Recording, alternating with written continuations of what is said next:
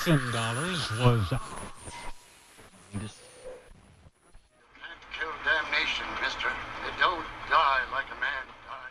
Happy Friday, everybody, and welcome to Dead and Married. I'm your host, Ashley, And I'm Travis. and today we are going to be talking about Halloween 4 The Return of Michael Myers. Yep, so this is our second Halloween movie to cover out of, what, five? Yeah, part of our Spooktober. Right. So this is actually, we've come up a notch because this is the eighth worst grossing Halloween movie.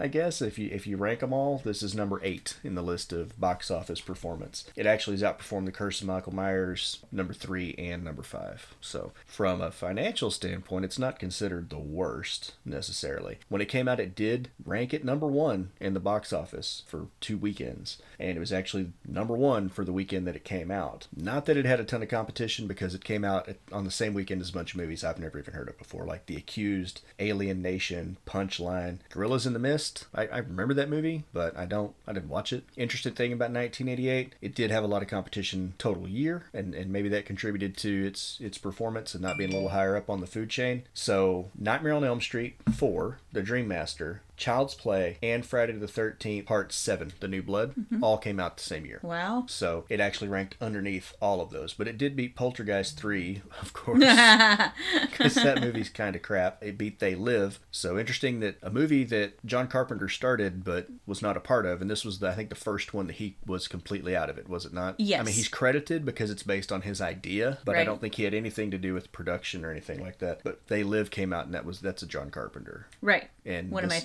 favorite John Carpenter I don't know movies. if that was would have been like a slap in the face to him or not. The the thing that he started and they kind of took away from him, he got beat in the box office. Yeah, I don't know. I, I, I know that at this point, he and Debra Hill basically sold all of their rights to Moustapha Akkad. Yeah, well, and we'll I've got some more information about that, but yeah, it's tough. Which I- you know, Rowdy Roddy Piper's never going to win against Michael Myers. Mm, I don't think so. No, he threw Keith David a hurting, and I wouldn't want to piss him off. Well, uh, and it also beat gum. Oh. Hellraiser 2. Hellraiser 2 came out this year as well, so it was actually a big year for horror. You also had Beetlejuice and Serpent and the Rainbow that came out the same year. Great So, movies. interesting. But another component to that is that Twins, Die Hard, Rambo 3, and Red Heat also came out. So we were at, kind of at the height, I guess, of the 80s action movie heroes. So Michael Myers was pitted against Bruce Willis, Sylvester Stallone, and Arnold Schwarzenegger.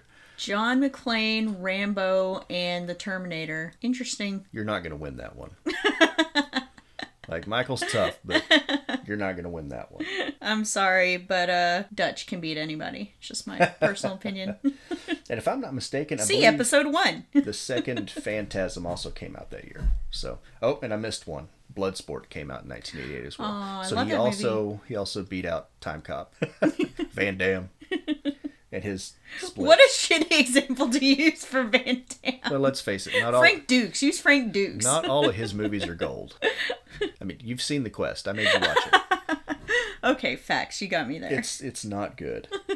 So another interesting thing about this, they filmed the whole movie in Utah. Yeah. Which I, I thought at some point you're going to have a there had to be something filmed, you know, in, in a on a stage, a sound stage or something. Uh-huh. But they didn't, and this is the they didn't. The Myers house is not in this at all, right. even though it's in Haddonfield. So yeah, they shot uh, this movie in about 41 days. So interesting stuff. Um, it was directed by Dwight H. Little. So I don't know. I'm, I'm sure he's done other stuff. Maybe I just didn't bother to look, but or it's possible that I looked and it just wasn't anything I'd ever heard of before.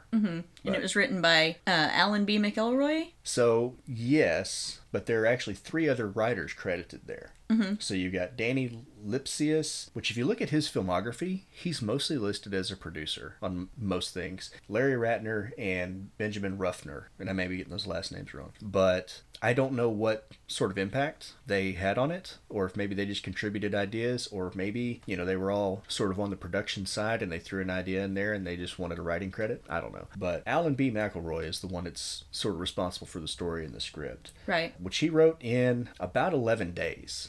So there's been some that say 10, some that say up to 14, but that documentary that we saw, he actually said it was about 11 days. So, uh, because he was trying to beat the writer's strike, and he did. and we'll get into his opinions about how the story went later. Yeah. So, interesting thing is that John Carpenter actually wrote a treatment for this film that had, you know, like a, a psychological approach to Michael Myers, where the town of Haddonfield, you know, it, it went on to to deal with the effects of the first two films and how it had uh, Im- impacted the town itself, and then they rejected it. The the producers didn't like it, and this is when Carpenter left. So again, this is the very first Halloween movie to not have any participation from him at all. So true to forms around basically every Halloween movie, there's writing drama on this one because there's always writing drama and mask drama. I think on every Halloween movie. I swear they could make a documentary just on the mask stuff alone. Seriously. Yeah, so I guess Carpenter and Hill kind of got together and they had an idea how they wanted it to go. Golan Globus was originally going to do it and then they backed out, but at some point they Moustapha Akkad picked it up again and originally developed what it became. Yeah, I've got my opinions on Moustapha Akkad. I mean, God bless his soul, but oh, I yeah. Yeah, and from the interviews and stuff that we've watched, it was basically go don't change anything, go back to number one, Back to basics. back is what to he the could- formula. Yeah. and so that's what they did, and that's Carpenter and Hill were not all about that, and this, so this is the actually the one where they sold their rights to the film. Right. which is sad because it would have been nice to see what they could do. So part of the script that McElroy wrote, they didn't want to. He, he and the uh, director Dwight Little, they didn't want to have a lot to do with the earlier stuff. They only wanted to reference the first movie, and they didn't want to get tied up with a lot of questions with Michael and what happened to Dr. Loomis. And allegedly, Alan studied it very, very carefully, so they knew that if they hit any problems, that he would be able to deal with it or he'd catch it. But they didn't. He says, and I quote, "I didn't really want to be influenced artistically by anything other than Halloween 1978." But as we go through the movie, huge, huge number of callbacks Right. to both movies. Right. So I don't understand that. He even stated that at the beginning of the film, he wanted to do an insert shot of the explosion at the hospital from part two, showing Loomis flying away from the fire to show that he had survived. I actually think they should have done that, but again, they were just trying to, they said they were trying not to reference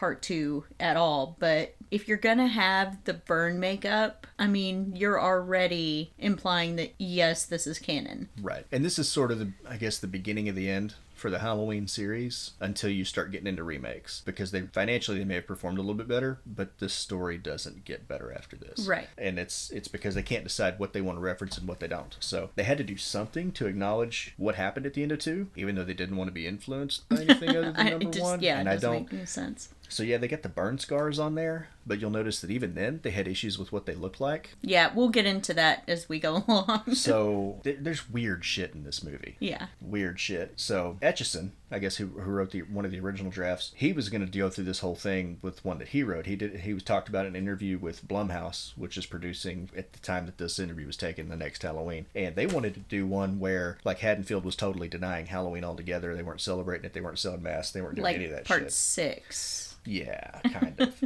and in there, there, what Friday the Thirteenth is that? Where they're like they're just in denial that any of that ever happened, and there's no kids. Uh, basically, all of them from the point of part one on. I So- mean, they try to rename the camp several times and, yeah, Yeah. deny that anything ever happened. Yeah, and uh, Nightmare on Elm Street, they did the same thing. So it makes you wonder. Mm, sort of. It was more. Are you talking about like Freddy's Dead, where there's think basically so. no kids? I don't know in those town? movies that well, Yeah. but Perhaps they you shouldn't actually. speak on them then. well, that's why I've got you.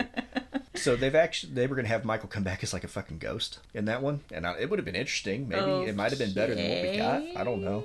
So it just yeah Well, maybe our stuntman might have moved correctly if he had been a ghost. right. But apparently, even though Etchison was involved and he wrote a first draft, um, he actually lost an arbitration with the Writers Guild over the credits, even though he was technically the first writer on the project. So, always writing drama on Halloween. Moving on to the cast.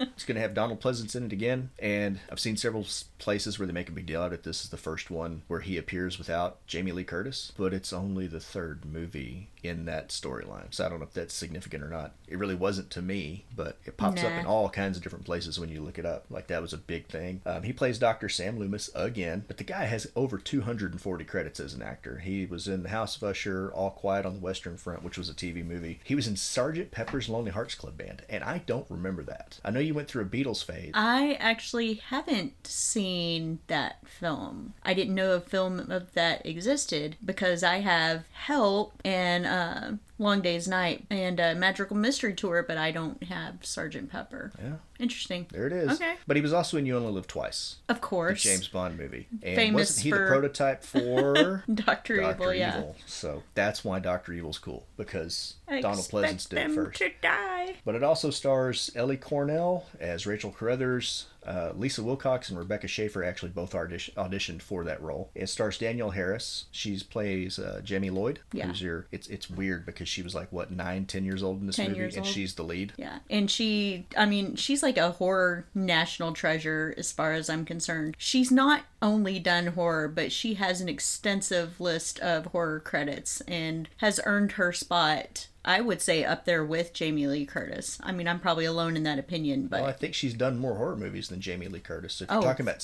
for scream, sure. scream queen cred, yeah. Yeah. But obviously, she was in this one. She's in number five. She was in both uh, Rob Zombie remakes. Mm-hmm. She was in Hatchet two and three. She did See No Evil 2 Mm-hmm. and the most recent. It wasn't Hatchet. Uh, Victor Crowley. right. She was in that one. So this was actually her film debut. Melissa Joan Hart auditioned for that role. Yeah. So I can't imagine Sabrina the Teenage Witch Absolutely not. doing And this. as far as I'm concerned, Danielle Harris makes this movie, and we'll get in more into her performance as we go. She does a fantastic job. And her name originally was not going to be Jamie Lloyd. Mm-hmm. It was going to be uh, Britton Lloyd, but they changed it to honor Jamie Lee Curtis because she wasn't in the movie. So, oh, one other film credit for her: she was the voice of uh, one of the characters on the Wild Thornberrys, Which one? Debbie, the, older, Hmm, I don't- the I don't- older sister, I believe. I don't know the Wild Thornberrys as well as you do. I was yeah, I more looked- of a well, Rugrats I girl looked it myself. up, but I didn't write it down. So George P. Wilbur, he's the stuntman that plays Michael Myers. He was actually the second stuntman to play Michael Myers in this movie. He's the from what I can find, he's this is the first time Michael Myers was credited as Michael Myers instead of the Shape. right. So- And he shared that role with uh He shared it with uh, is it Tom Morga? Tom Morga. Yeah. And I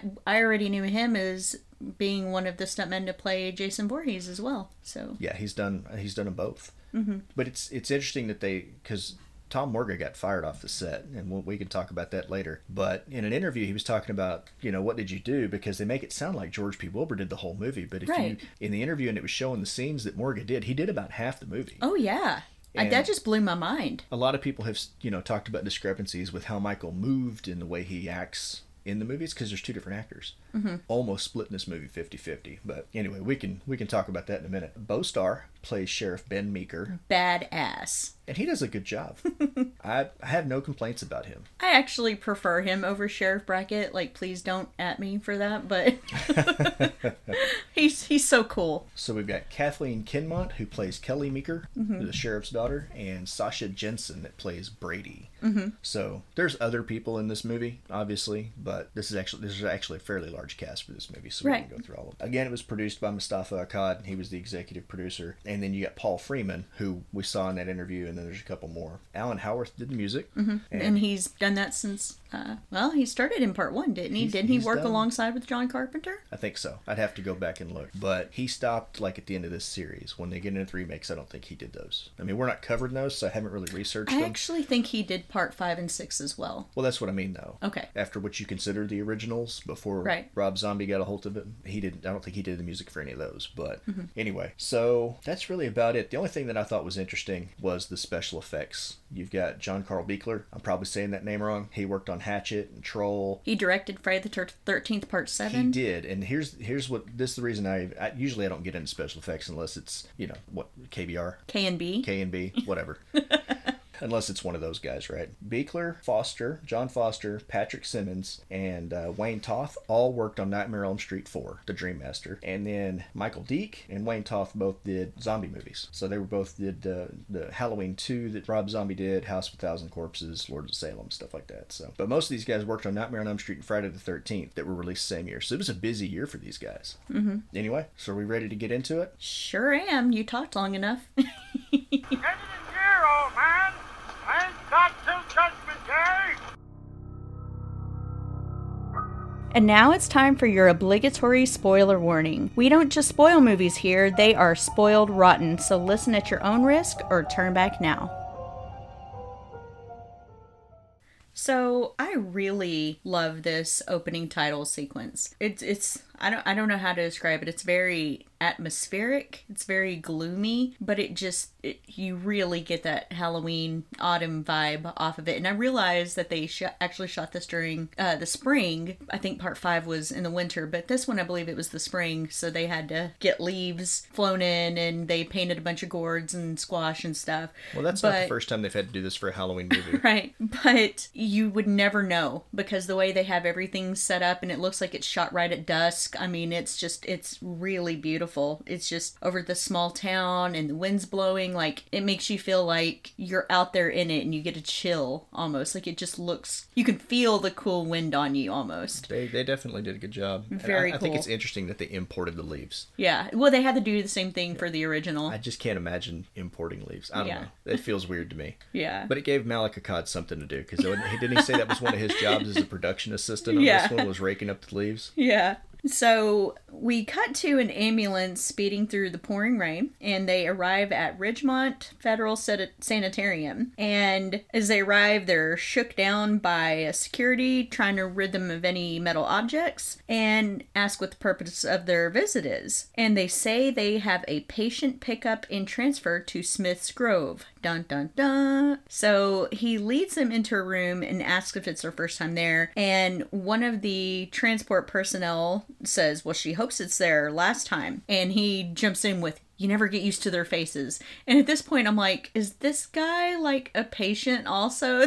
Did he, yeah, did he steal a uniform? yeah, he's like he's kind of creepy looking himself. But they're seeing patients get led around and they're hearing screaming and uh, one of the other personnel's like, Jesus Christ, and he's like, Jesus ain't got nothing to do with this place. So I have a difficult time with their reactions because these these are I guess doctors or whatever from Smith's Grove, Mm-hmm. which is a sanitarium. Why would they be that uncomfortable with m- people with mental illness? Does that make sense? yeah. It seems like even though maybe this is a maximum security facility and maybe they don't work at a maximum security facility, their reactions don't seem realistic for somebody that does what they do, you know? And I don't understand if he's in a federal sanitarium, why are they transferring him back to the same place that lost him the first time? It's a good question. Like that seems like poor judgment. And the other, okay, so back to we you know we were talking about how they tried to erase uh, number two, but when he's walking him in, you know, and he's telling him the story about what happened ten years ago, he mentions Doctor Loomis shooting Michael Myers six times and then setting him on fire. So he's referencing both movies. Right. I don't know. I, it just for all their talk of we got to get rid of, or we're, we're not going to acknowledge number two. They sure put a hell of a lot of number two in this movie. they put a lot of number they put a lot this of shit in this movie. But yes, he the guard leads him to an elevator where yes, he gives the backstory on Michael Myers and his murder spree in 1978. And from there they enter a room where they meet Dr. Hoffman, the medical administrator. And Dr. Hoffman asks them if he asks one of the personnel if they can go talk outside and tells the other one to check his vitals. As as we see the the lady checking Michael's blood pressure, we see his hand then come out or fall out from under his sheet and the hand is scarred. So again, there we go, our first reference to part 2. So the male Doctor. transfer I can't. What a transfer personnel Well, I mean, he's. I, I'm assuming that they're both doctors at least. Yeah. He asked Dr. Hoffman why Dr. Loomis isn't overseeing this transfer, but Dr. Hoffman says, well, Dr. Loomis didn't get the memo, but that his position at this point is more ceremonial than medical, and that he hopes that Loomis will either transfer, retire, or die. I mean, harsh sauce. There is some serious dislike between those two. Well, at least on his side, yeah. and I don't. I don't get it. Yeah. Anyway, they begin to transfer. They begin the transfer as the Halloween theme finally comes in proper, and Dr. Hoffman gives Michael one last look before the ambulance drives away. In the back of the ambulance, we see Michael on the gurney, and his head is completely bandaged up. Again, covering, I guess, the burn scars. Why would he still be bandaged like that after ten years? I don't know. Is so they don't have to look at his face?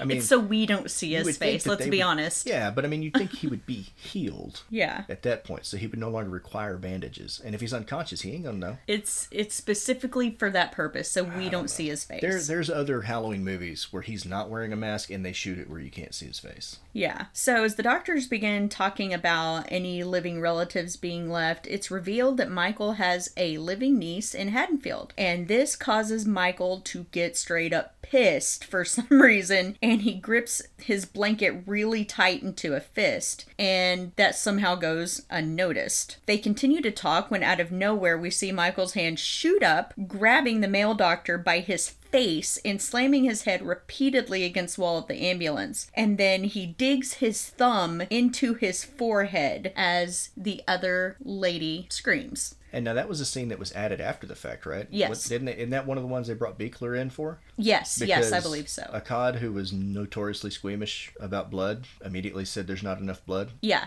Yeah, basically the film wasn't after it wrapped, they it wasn't hitting those standard slasher slasher beats, so he asked for some reshoots and some inserts of, you know, more more kills basically. Now we start the movie proper and see Jamie Lloyd, played by Danielle Harris, looking out a window at the storm with a dog beside her on the couch. Her foster sister, Rachel, played by Ellie Cornell, enters the room exasperatingly, stating that it is four in the morning, and Jamie says that she can't sleep and asks Rachel if she loves her like a real sister, to which Rachel replies that they're not really sisters, but that doesn't mean she loves her any less. And Jamie says, sure.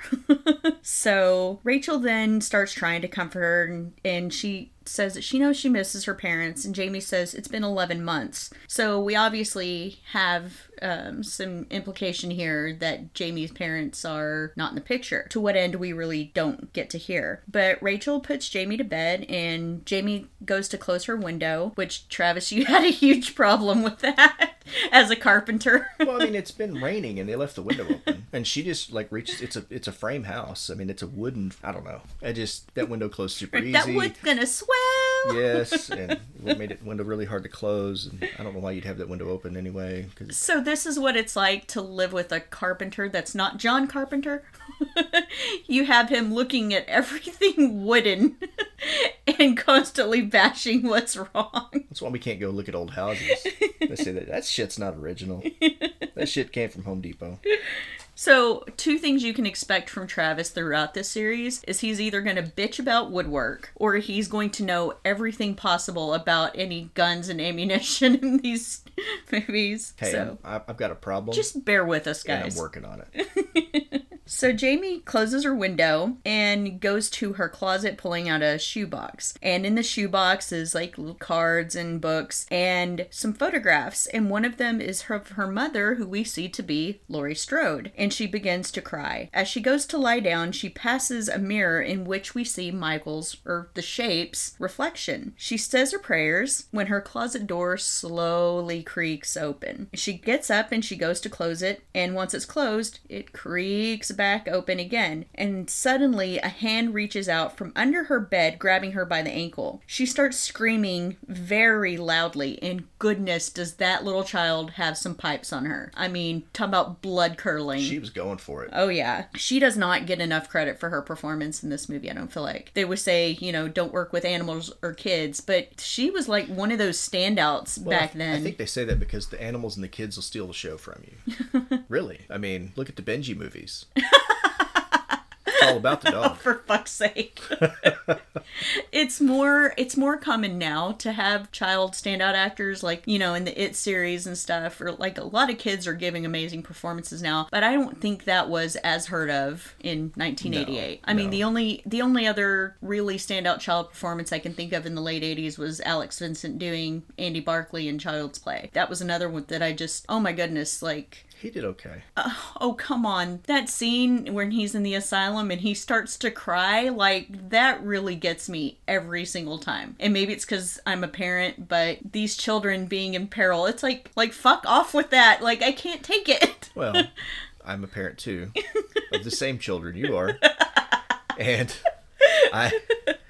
I don't know. I, I feel like her when she freaks out and cries and screams and all that stuff. It's a lot more realistic, I guess, mm-hmm. than little Barclays. So I don't know, but she did do a great job in this movie, and I, I don't. I've seen a lot of those 80 movies, 80s movies with child actors, and they weren't all good. No. Not all those child actors could pull it off, but she did do a fantastic job. Yeah, well, didn't they call her like they were like oh, excuse the word, but they called her a midget. Like she was like a forty year old in a ten year old body, basically. That she she didn't have to do her takes many times. That she was very professional. Um, Very poised. yeah, very mature for her age. But she manages to get to her feet, and then we see Michael pop out from under the bed. She gets to her bedroom door and manages to get it open, and we see Michael standing in her doorway. So she starts screaming again, and this alerts her foster parents, and they come come running. They find Jamie in her closet crying and hanging onto her shoebox for comfort, and it's it's really sad. Again, I'm just I'm picturing Isabel, who is obviously not quite ten yet. She's only seven, but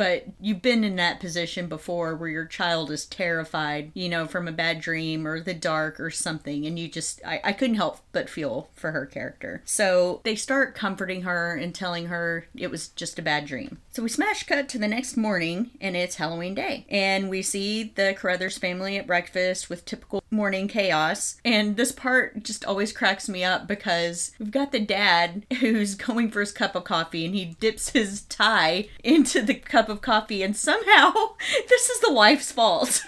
Tuck it in your shirt, dumbass. like he gives her the worst go to hell look like how dare you put my tie in my coffee And the thing is, if he's a if he's worn a tie very much, he knows you, you tuck it in like into the shirt between the buttons, or throw it over your shoulder so you don't do that. yeah i mean you've you've had those He's mornings like, this is first day.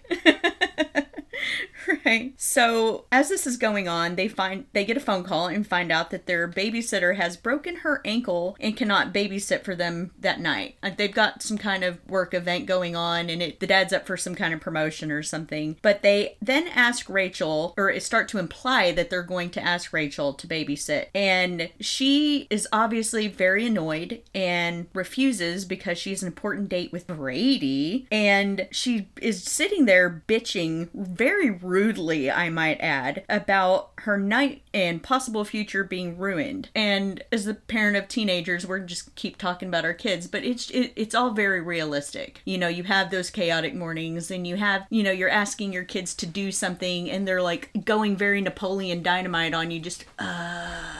It feels like a pretty realistic amount of drama that she puts into it. because I don't know, it's like with our kids. You say, "Go clean your room." You're like, "Thanks." Now I'm gonna die old and alone. exactly. like, how did you? No. Where I don't know, just completely left field. Yeah. So we then see that Jamie has happened upon this conversation and she just looks so hurt. Devastated. And she's like, she basically apologizes for ruining her life, essentially. And her parents then shame her as they should have because with everything that Jamie has been through, they she needs all the love and support right now, and all Rachel is thinking about is herself in true typical teen fashion. But Rachel goes after her and apologizes and wants to make it up to her by trick or treating that night. But Jamie doesn't want to trick or treat. So then Rachel suggests maybe ice cream after school instead. In the next scene, we see Dr. Loomis enter the room of Dr. Hoffman back at Ridgemont asking why wasn't he notified of Michael's transfer. But Dr. Hoffman says he is sick of listening to Loomis's shit for the last decade basically, which I guess anybody in his in his vicinity is probably sick of the last 10 years of just hearing he's gone, he's gone. Okay, I, I get that that maybe they're tired of hearing it, but he's still not wrong. And I don't I don't know how they don't get that. And the level of animosity coming from Dr. Hoffman doesn't seem proportionate. Like is he is he mm-hmm. jealous that Dr. Loomis got to turn into Malcolm McDowell and write a book later? I don't know. I, I don't know. It's just it doesn't feel Talk about a glow up.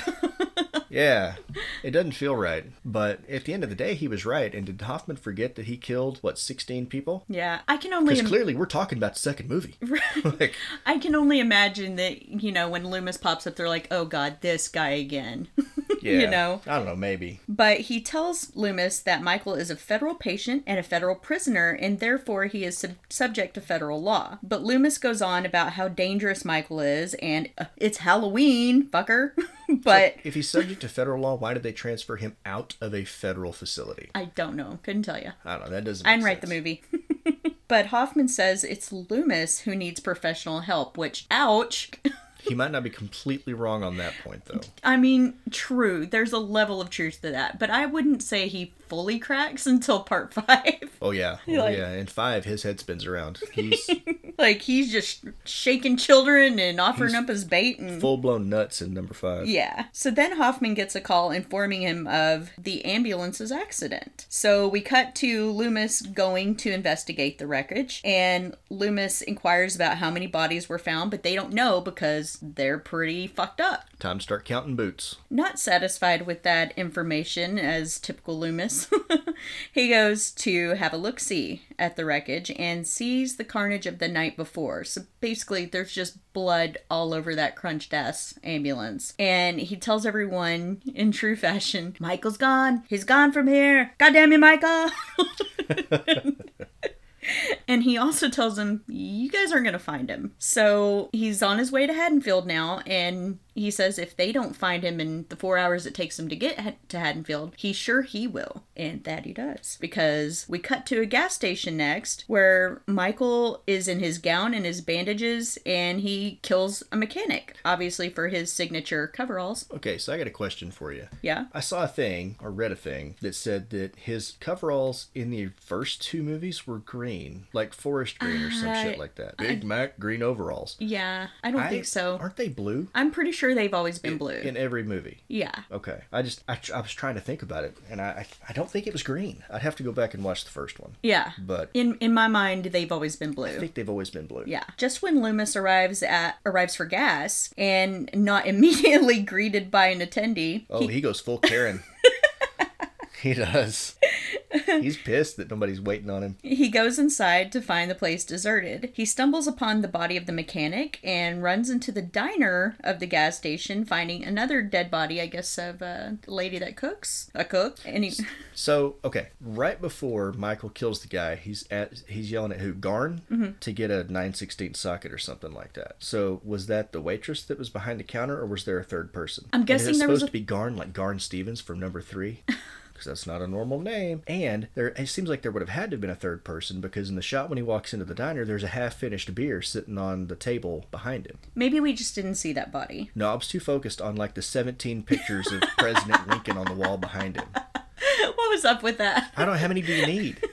It's like we got to get all of his glamour shots from all the different angles. I don't know. Hey, respect for the dead, yo. No, I'm just saying it was a I mean, we get it. Like Lincoln was an upstanding human being, but upstanding. There, there's my accent coming out again, guys. But yeah. But seriously, there were like 10 or 12 pictures of Lincoln on that one wall. yeah. I don't know. Maybe I'm looking at it too close. But the unfinished beer sitting on the table, there had to have been a third person. Maybe they just didn't show us the body. I guess or so. that mechanic was drunk working. he was drinking on the job. Well, we know how that worked out in Wishmaster, don't we? Yeah. Trying but failing to use the phone, he senses a presence and slowly turns around, and there stands the shape across the room. Loomis asks, Why now? Why after 10 years? But that he knew this day would come, and urges him not to go to Haddonfield, and that if he wants a victim, to take him, and finishes by saying, Michael, goddamn you. Yeah. And then Michael teleports right. or goes invisible. He puts on his cloak of invisibility. Well, just Loomis disappears. Loomis fires at him first, but he's but he's gone. Yeah, apparently they filmed that several different ways. So like it showed him dodging, and one where it showed him getting hit and like falling backwards. And I guess the test audiences or something like that didn't like it, so they just went with he'll just disappear because that's better. I guess. I don't know. I've never understood that whole teleporting thing, especially with Jason. I used to have this. There was a time where I thought in uh, Jason Takes Manhattan that that whole teleporting thing was fucking terrifying, you know, because it wouldn't matter where you'd go, he'd just pop up. So the idea of that was was scary back then, and now it's like, really? Yeah. So Loomis runs outside, and we see Michael stealing a truck and speeding off, causing explosions. And Loomis continues to fire at him. Okay, let's be fair. We don't see Michael in that truck. Right. And Loomis starts firing at that tow truck before he can even possibly see who's driving it. Okay, but who else would be there? It could have Everybody's been the dead. third person that didn't finish their beer trying to run away from the from I, Michael. I really doubt it. He, Really doubt it, because any nosy bystander would be just that. just They'd be that fucking Loomis nosy. is not a responsible firearms owner because he started shooting before he could identify the target. So, with this explosion, Loomis's car is effectively destroyed. We then see Jamie after school being berated by classmates. And these are some little shits, man. I mean, they're making fun of her for not having a costume and that every day is Halloween at her house because her uncle's the boogeyman. And they go on even like further to make fun of her for her mother being dead. Like, Jesus. Yeah, they chased her out of the school, We thought bullying was bad now. chanting "Jamie's an orphan," Yeah. which is uh, okay. So you can hear him chanting it, but if you look at the shot, none of the kids' mouths are moving. Yeah, but it's horrible. It's just like, whoop those kids, whoop that trick. But they chase her down and she is running away and they're and it's just they're continuing their torment of her. And she runs to a tree and she's basically trying to comfort herself. Wow. And just then Rachel arrives to pick her up. And from that point, Jamie has changed her mind and has decided she wants to go trick or treating after all. And something I found strange is Rachel has a friend with her, and this friend is supposed to be Lindsay Wallace from the original. They don't explicitly say that, but if you look it up, that's who it's supposed to be. Well, there's some places they said it was supposed to be, and then there was others where they said it wasn't. Yeah. And this is, seems to be pretty typical with all your Halloween movies, nearly Yeah. all except for the first two. With John Carpenter's movies, his, his first two, it was pretty cut and dry. This is what it is. Everything that came after that, there's a. It's so hard to really nail down what the truth is because I mean, even in interviews, you get two people saying two different things. Right. So I, I don't know. I, I saw that where it was supposed to be that this Lindsay is the Lindsay Wallace, and then I've seen another one where it's not. Right. So, But they also say in the credits that Tommy Doyle's supposed to be in this movie. So- and I never found anybody. I mean, well, with the on exception IMDb, Tommy Doyle is credited. Yeah. In the movie, when you get to the end, there is a character named Tommy, Yeah. but not Tommy Doyle. Right. So I don't know. And I've been going through, and the only thing that I can think of, the only boy that maybe stands out a little bit is one of Brady's friends that's trying to hit on Kelly. But that's about all I got. There's really no other characters. And I, I really doubt those boys pulling the prank later dressing up. Tommy would be one of those. You think he'd obviously be devastated. no, he's Paul from- Rudd, right. Tommy Doyle is Paul Rudd. He's Ant Man. and he does that weird like face twitch thing when he sees Michael. So that couldn't be him.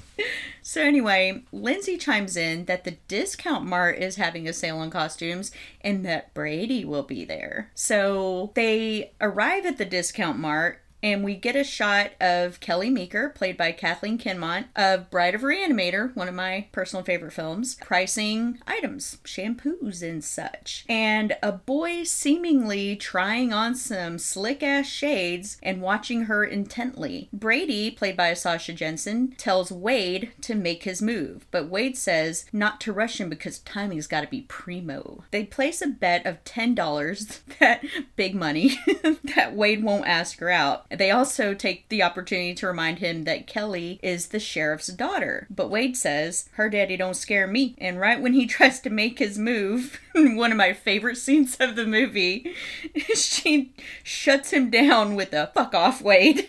And it cracks me up because. Before he even says anything, I know. like, she knew what was Like coming. I think he clears his throat and she just shuts him down. and he just the look of shock on his face. I mean, he's he's utterly destroyed and the guys start laughing at him. The girls arrive and Brady greets them and points Jamie in the direction of the costumes. Jamie wants Rachel's help, but Rachel says she and Brady need to talk. Jamie begins trying to find the perfect costume, and on the shelf behind, behind her, we actually see the mask that Michael's known to wear. She comes across a clown costume almost identical to the one Michael wore as he killed his sister 25 years prior. And we cut to Rachel talking to Brady, and she tells him that she has to cancel their date because babysitter can't be there. And Brady becomes very agitated for really no good reason because it's obviously not her fault. And he's talking about it being short notice. It's five o'clock already, Rachel. Dick. but But have such big plans that finding out late in the day is well, you know, mess him up. he wants to. He wants to hit that. Okay, but he's dating her. He had to know that wasn't going to happen. Right. Yeah. Rachel's and and it's one thing that I appreciate about her character is she's our good strong lead but she's she's also a good girl like she like even though we heard her bitching about having to babysit earlier ultimately she does the right thing in in, in most cases She does. And according to Akkad's established slasher rules, she should be the survivor. right And during this discussion, he catches Kelly's gaze, obviously curious at the turn of events. He then blows Rachel off, saying he'll call her later. And as Jamie's holding up the costume to inspect it, we see Michael's hand grabbing the mask that we know he's after. Jamie then has a vision of herself as a young Michael, and startled, she turns around to see Michael pulling on his mask and once again begins to scream bloody murder. So when do we want to talk about this mask? Because there's a lot. it's a lot for sure. Okay, so let's just do it. This mask is trash. It's bad. Yeah, it's pretty damn bad. But it's bad because they had to completely remake it. So in part two, they still had the mask from part one because I guess Debra Hill had had the mask, and so obviously it had aged a little bit, but they still had the original Michael yeah, Myers well, mask. it had apparently sat under her bed until it got time to film, and the guy, and I can't remember who played him in part two, but his face was much more round than Nick Castle's face was, and so it just, even though it's the exact same mask, it fit differently, and you, and it shows. You can tell it's still a good mask, but yeah, obviously it didn't. It, Well, what's important is it's the same mask, so even Right. if it fits a little bit different, you've still got the details that you expect to see and nothing extra. And in this Right. one, they had to start from scratch. The only the only complaint that I read about the mask in part two was it one article said that I guess Debra Hill was a heavy smoker, Mm-hmm. and so that's the reason there's a little bit of a color difference between number one and number two. I don't know about that. I thought the mask looked good, and if you look at the cover for four, they Yeah. used a shot from one or two I know. like a production still to make the cover, and then when when he finally shows up wearing the mask, you're like, "What the fuck is this?" I, d- I don't know why that miffs me so bad, but it does. but so they had to remake this mask completely, and Don Post Studios did it. And apparently, the first shipment, uh, what was his name, Ken Horn, the guy that was in charge of that, the like the makeup, when he opened them, I guess the first batch of six, it was pink with white hair, Right. and Had some serious beaker hair on was- it. It was the, the the color was all wrong, and so he told them about it. But they shot scenes with it anyway, and this is another one of those Halloween ah. inconsistencies where you get people blaming the editing and people blaming the shooting and people blaming producers. Everybody's trying to pass the buck. Nobody wants to accept it. But, Oh, I mean, wait till we get H to H2O, guys. Like, it's even fuck's worse. sake, how do you miss that? Like when you're shooting a movie, how do you look at him and go, "That mask looks exactly like the white one, except it's pink. Yeah. Those are the same." Yeah. a ghost. right?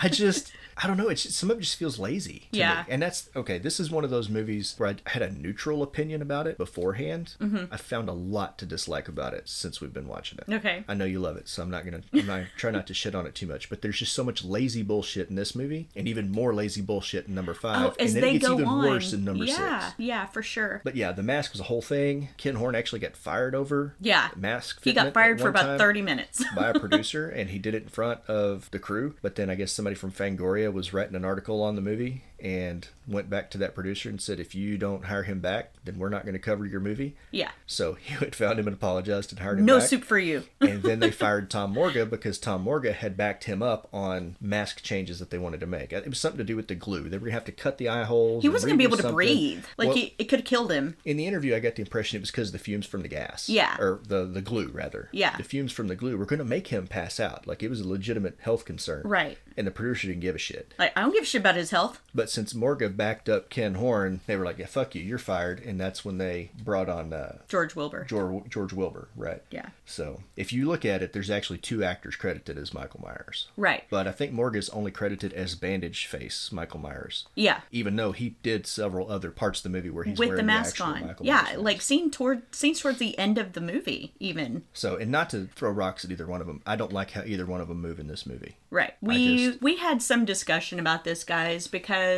upon trying to hire George P. Wilbur for this, they basically were like, "Okay, give us your walk," and so he did, and they're like, "We we want you to have a lumbering walk," and I'm like, "Fuck you guys!" Jason lumbers. Michael Myers does not lumber. He's like smoke. He's like a ghost almost. Like he just glides almost. Well, I know you didn't like the example that I gave, but to me, Michael Myers, or not Michael Myers, Jason Voorhees is a bear crashing through the trees, chasing you through the forest to eat you, Mm-hmm. right? He's this giant, powerful, I'm going to destroy anything between me and you to get to you. Right. Mm-hmm. Nothing really sneaky about him, right? He teleports and then he comes after you.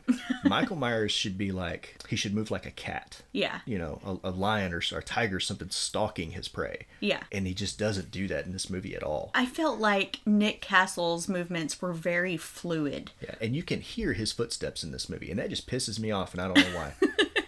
like you could you don't hear him walk in the first two, do you? Like even in the hospital on a tile floor, you No. don't hear his footsteps. No. And in this one, you hear him fucking stomping around like he's wearing clogs. what the hell?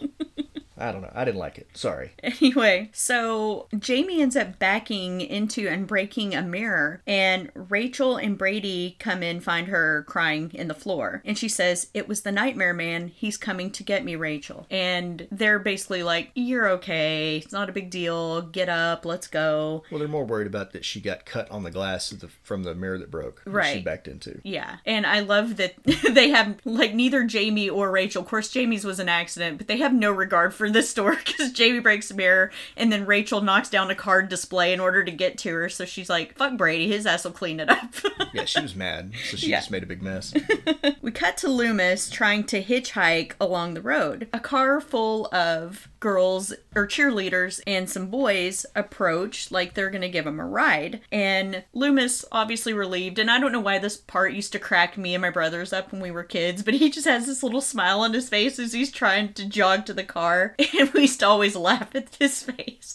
I'm sorry, that's horrible, but Yeah. What Uh, cracks me up is the dub that they put on here. yeah, You hear the words, but if you look at the guy that's supposed to be saying it, his lips don't match at all. It's kind of like the kids. Jamie's an orphan, Jamie's an orphan, and none of the kids' mouths are moving. right. Lazy shit. ADR movie. for you guys. But the kids pull a horrible shit prank and they speed off, completely covering Loomis in dust and dirt. And just then, an old truck pulls up and we hear, Get in gear, old man! and we meet the man or priest who introduces himself as Jackson P. Sayer. It would have scared me to death to get in that truck. There's like a branch sticking out of the grill. It's like, what's he been driving over? And then he's using two like pieces of tire for bumpers. Yeah. And he's drinking a lot. like, why would you get in there with him? And spreading his sneeze germs everywhere. I know. Clearly, this was filmed before COVID because that dude like sneezes on his hand and then shakes Loomis's hand. Of course, you see Loomis look at it like, "Oh, fuck," Gross. But he wasn't rude. Like he he shook his hand. I wouldn't. I'd be like, "You need to clean your damn hand first, buddy." you would not. You do the same thing Loomis did, just kind of. At least Loomis is wearing gloves though. True, true. Well, he's wearing gloves on that hand anyway. So Loomis tells uh, Mr. Sayer that he's headed to Haddonfield, and Sayer immediately recognizes that they are kindred spirits and asks him, You're hunting it, ain't you?" Which always makes me think of Crazy Ralph. Going to Camp Blood, ain't ya? so is this the was this the inspiration for Supernatural hunters going after evil? Who knows? He's the doomsayer. This uh, Sayer is the crazy Ralph of this movie.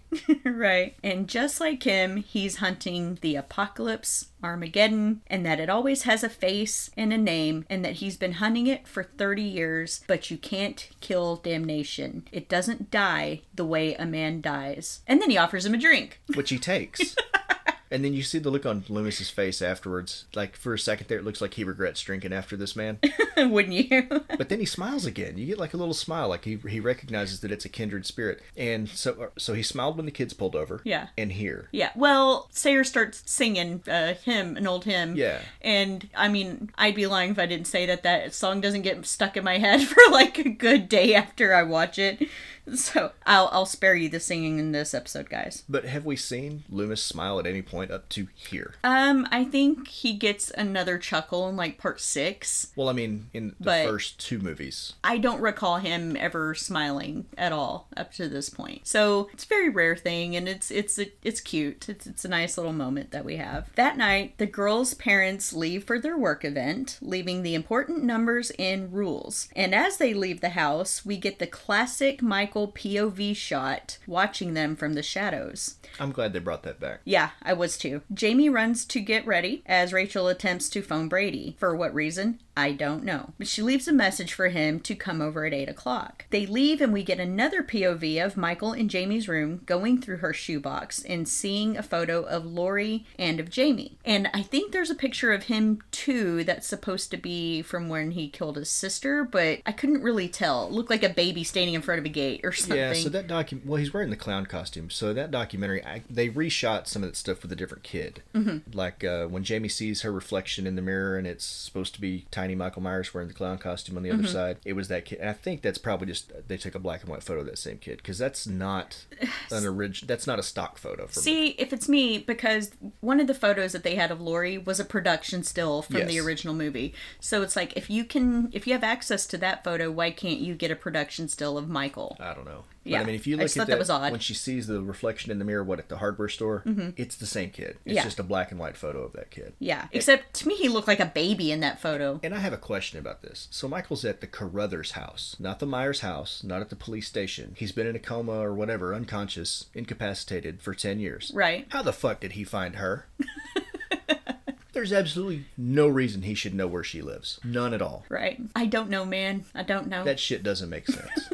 anyway, We next cut to Loomis arriving at the Haddonfield PD to speak to Sheriff Brackett, but he's quickly informed that Brackett has retired and moved away. Then Sheriff Meeker greets him, saying that he knows all about him and no one there is likely to forget his face, and asks why after 10 years has he shown up. Loomis tells Meeker of Michael's escape and return and wants to finish what he started with Laurie with Jamie. yeah, so that crap about Brackett retiring in 81 is allegedly a reference to the year of Halloween 2's release. Okay. Because that's the last time you saw him. Well, that was yeah, that was when he found out Annie was dead, and Yeah. you presume that he retired quickly after that. Right. But again, we're not talking about number two. we're going to put all this shit in there from number two, but we're not going to talk about that. Meeker tries to dismiss Loomis when he gets pissed and goes off. Six bodies, Sheriff! Six bodies! So, six bodies yeah. between where and where. So, he's including four from the ambulance, but they never actually found them. So, is he just taking it on faith that they're dead? I guess so. I mean, and then the two bodies at the service station. But he, when did he see the mechanic's body? Because he didn't. It came down, yeah, he came down from. He was chained yeah. up from the mm-hmm. ceiling. That's right. That's Yeah. right. Okay. and a gas station in flames, and that Michael is there to kill Jamie and anyone who gets in his way. So Meeker gives in, and after finding out the phone lines are down, is officially on the case. Rachel and Dra- Jamie are trick or treating when a group of kids, and I believe this is the same group of kids that were bullying Jamie at school. It looked like the same boy. Yeah, the same anyway. And they stop to compliment her on her costume because it just works like that. Kids just Look, you know how bipolar kids are. Kids are all over the place. But they ask her if she wants to trick or treat with them, as Michael, we see, stalks close by. They go to the next house, which is the sheriff's house, and we find that out because Kelly answers the door in nothing but a t shirt that says, Cops do it by the book. Rachel looks surprised, but that turns to anger quickly when she sees that Brady is there. He runs after her, trying to explain himself, but Rachel doesn't want to hear any of that shit, but yet stays for some reason, and Jamie runs off with these kids. So that was a minor complaint that I had, I guess, is, is you get that Rachel is responsible and caring and loving of Jamie, but this boy pops up and all of a sudden it's like, Jamie? What Jamie? Who's Jamie? If you look at all of Rachel's behavior leading up to this point and all of her behavior after this, this whole I'm going to stay and argue with him while my Foster sister. foster sister, stepsister, whatever, wanders off just doesn't hold water for me. Yeah. Like, I think she would have just been like, fuck you, and left. Bye. So, So he apologizes, saying he was just pissed off. So Rachel says, well, she'll let him get back to Little Miss Hot Panties, which is appropriate, and starts to run after Jamie, but she has lost her now. We cut to a bar where the bartender, named Earl, is watching the news intently as a reporter says that all businesses are being ordered to shut down. He tries the phone to call the police station, but nobody answers, and the guys are like, well, what the hell's up with that? So they decide they're gonna load up and see what the hell's up. We go back to the Carruthers house, and Sheriff Meeker and Loomis are searching for the girls. And Loomis finds that Michael has, in fact, been there, and he finds the dog dead. Because, of course, Michael killed the dog. this Why is how you wouldn't know he? Michael's evil because he kills every dog. So Meeker stations a cop there to keep watch in case the girls or anybody should return. Meanwhile, at the city's power station, Michael rolls up on an employee named Bucky. He tells Michael to leave, and when Michael doesn't budge, he says, Don't try that Halloween shit with me. Michael continues to stay, prompting Bucky to go all dad on him, saying that he's gonna call the police, but don't even think about leaving. Michael grabs him by the collar and the waist of his pants and just full on yeets him into a transformer, not Optimus Prime, knocking out the power in Haddonfield. Steve Rogers can come for that. I was gonna say I would I Like- would I would like to see the Halloween five where Steve Rogers go and avenges the death of Bucky. They Yeah. can call it the Autumn Soldier. So you know why that guy's name was Bucky? Because the prop master's nickname was Bucky, and he Uh-huh. put his name on the hard hat. Like it Yeah. was supposed to be a joke.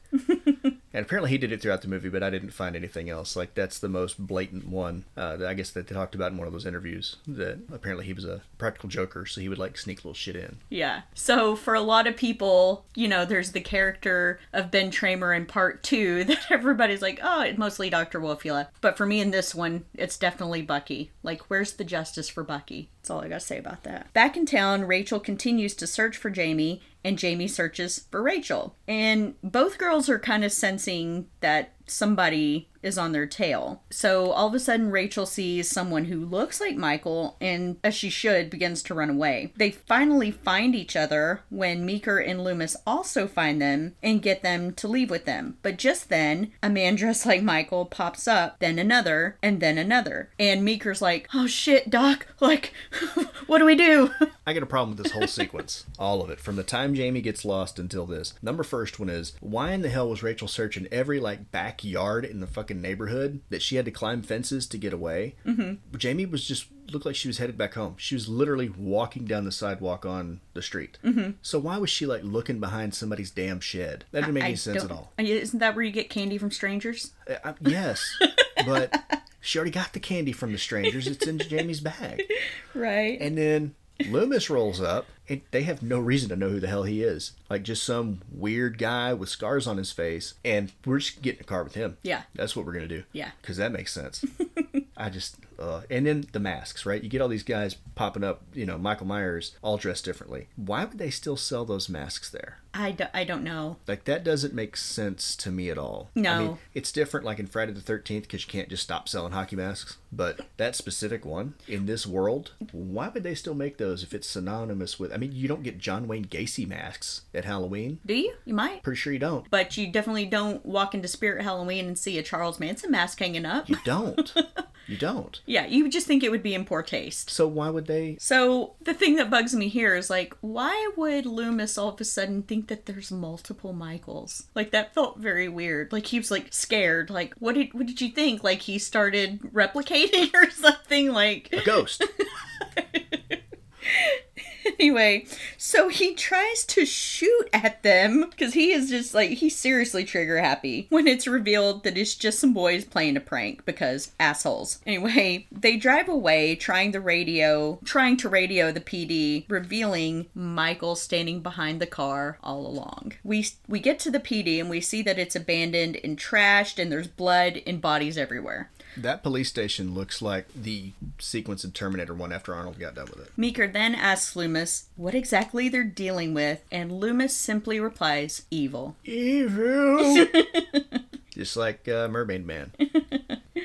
The posse then shows up demanding to know what the hell's going on because it's completely their business, That right? totally work. And Loomis tells them, much to Meeker's chagrin, and the, what's going on. And the bartender leading this pack Yeah, Earl. and a guy named Al, who is part of this posse, lost his son back in 78. And my question is, who? Yeah, I tried to find out, and nowhere does it list Al's last name. He's Yeah. credited everywhere as just Big Al. Yeah, is he supposed to be the father of Ben Tramer or Linda's boyfriend Steve, I think I think his name is. So I just thought that was strange. I'm like, "Who? Who's your boy? Who's your boy? Who's your boy?" Yeah, I mean, if they're going to reference that, give the guy a last name in the credit so Right. we can tie it back. I mean, you're going to make all this bullshit with Lindsay and burn scars and like, fuck, if you're going to do it, do it. Give us the whole thing. So the truck full of rednecks takes off, and Meeker is angry that Loomis created a lynch mob. But Lewis Loomis says they need them because they no longer have a police force. Which facts. Okay, I'd rather have no police force than rednecks in the back of the truck with shotguns. You know nothing good is gonna happen. Nothing's going to happen. Like It's- we've we've seen those trucks full of guys. Yeah. They're never going to do anything smart. Usually alcohol's involved. Always. And probably guns. Always. Texas, y'all. At the Carruthers house, the cop on guard gets on the radio and says he knows about the station and is told to meet at Meeker's house. Meanwhile, we see that Michael is in the back seat of this cop's car, um, which is Deputy Logan. The girl's parents arrive just in time for that police car, squad car, to be pulling off and see their house is empty. So how did they not notice that a police car just pulled out of their driveway? I don't know. Like it backs out, he turns and drives away right as they pull in. I can't remember. Did he have the cherries on? Does it matter? Well, it seems like if they were on, they would have noticed that. But it's a one vehicle household Uh-huh. and they're in it. So whether they whether he had his lights going or not, there's another vehicle pulling out of their driveway. Why would they not question that? I don't know. I'd be like, Who, who's at our house? Like, what's going on? Yeah, chase it down. And then immediately you find out that your girls are missing. Like, I'm trying to find that car, Now, right? I, now I'm a redneck in the back of the truck if my girls are missing.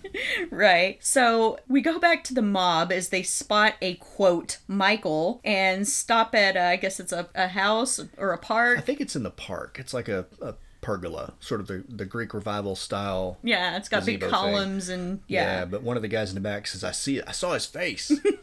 So they start firing blindly, and they've accidentally shot what you could call the new Ben Tramer, Ted Hollister. well, there's supposed to be a parallel. Son of a bitch! Yeah, there's supposed to be a parallel between those two. That what's his face and the other one got killed at, for being mistaken as Michael Myers. Right. And that this is supposed to be the same thing. And I would say he had the le- like Ted Hollister had the least painful death because Ben Tramer was just mowed down by a squad car. so Yeah, and then yeah. he exploded himself. Yeah, which they this is an, something else that I think is strange. Kind of with this is that it's his name Ted Hollister Mm-hmm. in this one. He's not credited because it's not a character. Right. well, there was no body. They didn't show Why the don't you body, give us a name to a person, but we never see him on screen? so we can feel sorry for him. Clearly, I don't feel sorry for people that I don't know. But sounds yeah, about right. I like how the bushes shake and they all go full predator on that thing. It's Right? just like the scene from Predator. Like, I don't know, we're all shooting. Let's shoot. We then cut to a romantic roaring fire, and Kelly and Brady are readying to get down with the get down when her dad shows up, and they panic and dress quickly. Deputy Logan shows up, of course, with Michael in his car. So. It's kind of funny here because we get more of a sense who Ben Sheriff Ben Meeker is as a guy because as these kids are scrambling to get their clothes back on, she tells Brady like if my dad catches you, he's going to skin you alive to start. to start, which, if it were you, you'd Those facts, son. facts. And this is, to my knowledge, no, no, no, no. I was going to say this to my knowledge is the first film we see where there's like some serious TNA in it, but that's not entirely true because we get Big Boobies Nurse McGee in part two. There's actually no nudity in this. No, but there was very little left to the imagination. Well, I get that, but this is act. There's actually no nudity in this one at all. Like you get some side boob, but Yeah. that's it. And this is this the only one where they do that?